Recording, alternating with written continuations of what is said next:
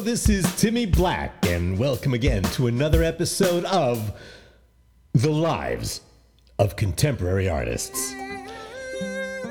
You know, I have to admit, I I love a fight. I just I just love a good brawl. Now, don't get me wrong, not, not, a not an actual physical violent fight, but rather those types of intellectual cage matches where the where the causes, where the where the pretexts, where where the projected outcomes remain so pitifully small and fantastically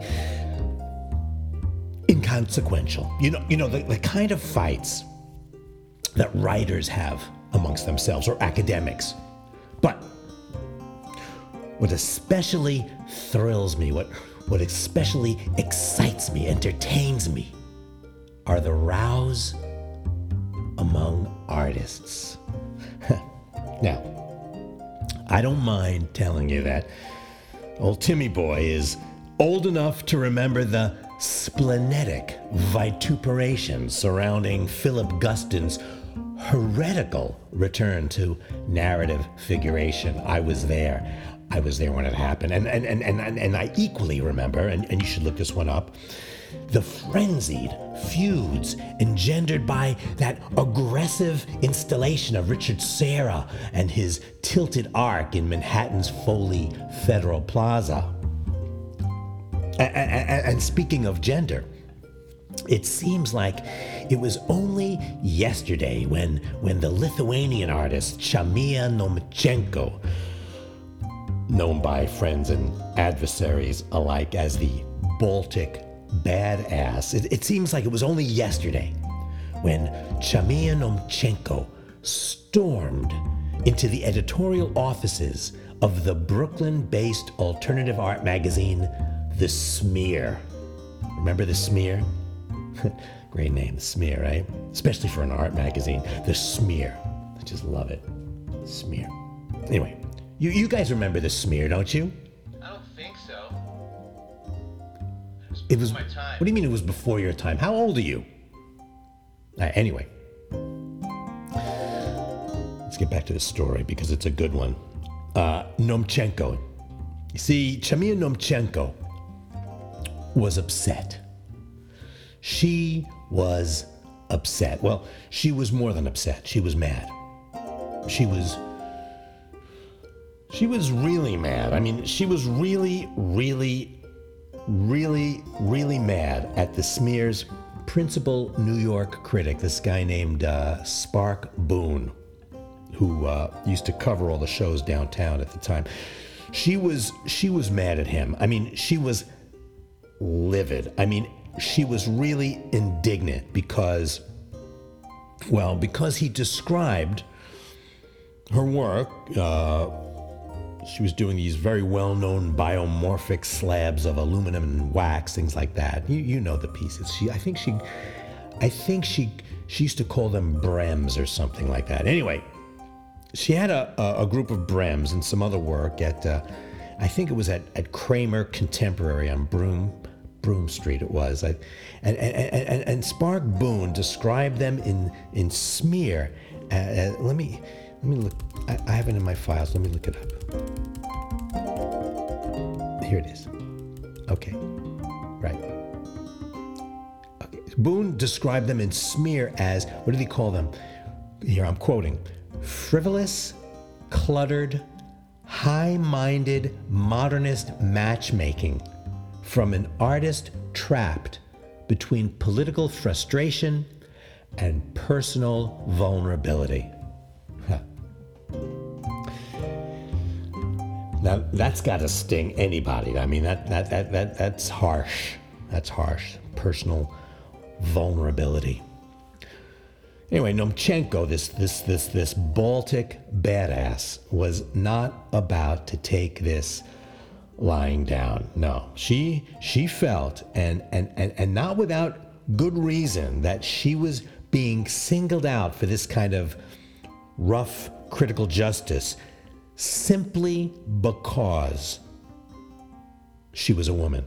She thought, and she still thinks she, she she thought then and she still thinks now and, and I tend to agree with her and I, I know I'm not alone I'm not alone with this she thinks she thought and she thinks and I think too that a male artist's work a guy would never be described as coming from a place of personal vulnerability.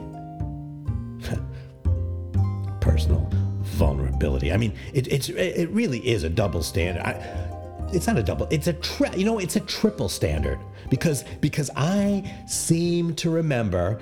Now I'm getting on my soapbox here, but I seem to remember seeing in some prominent reviews on, on in some very well respected publications describing serious and accomplished artists from, from the LGBTQ community who were also maligned by a similar type of language and similar references like personal vulnerability. I mean, they, they, they wouldn't.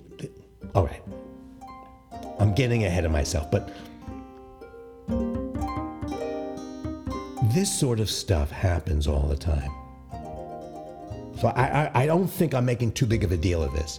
And, and I think that Nomchenko had very good reason to be pissed. And, by the way, it is no picnic being on the business end of the famous and notoriously feared Nomchenko temper. I have personal experience with that. I mean, she is very easily triggered, very, very, very easily triggered, even by the perception of a slight. I mean, she finds insult everywhere. She, she, she, she looks for it. She infers it from the most innocuous places. It's, it's, as if, it's as if she is searching, as, as if she's searching for, like, like, like a pig sniffing for truffles.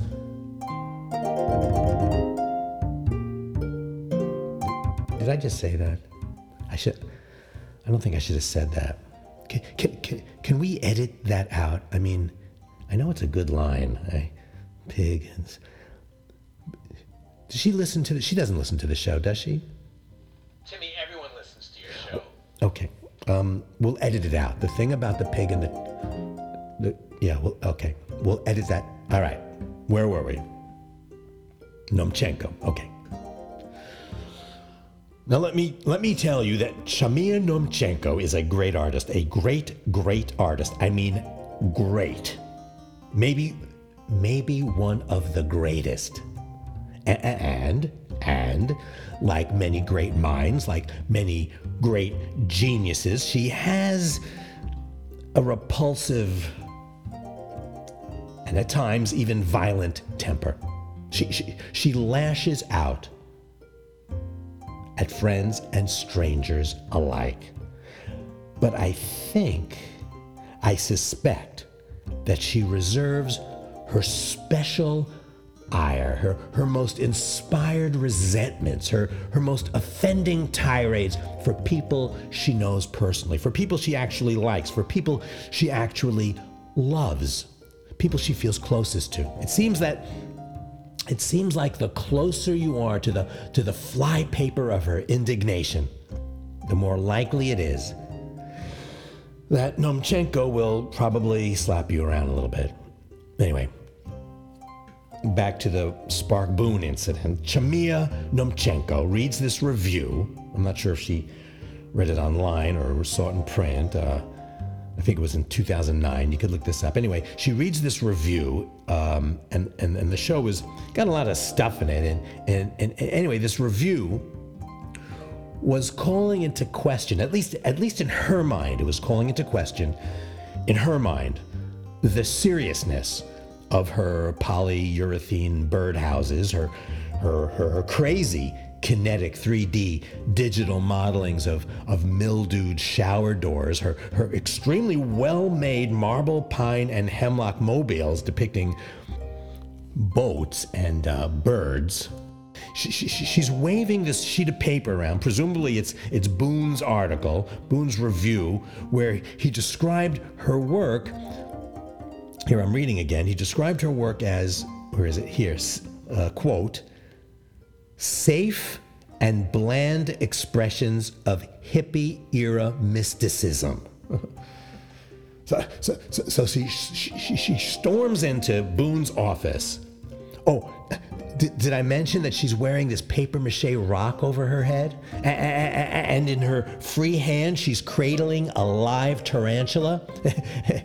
and she's streaming the whole thing on Facebook? And, and Spark Boone is looking pretty scared, pretty terrified, but he's not backing down. And Nomchenko gets on a chair and she tosses the tarantula into Boone's lap and screams with this high modernist irony free, shrill, yet righteous voice. Your love cannot touch me. And then she leaves. It, it was amazing.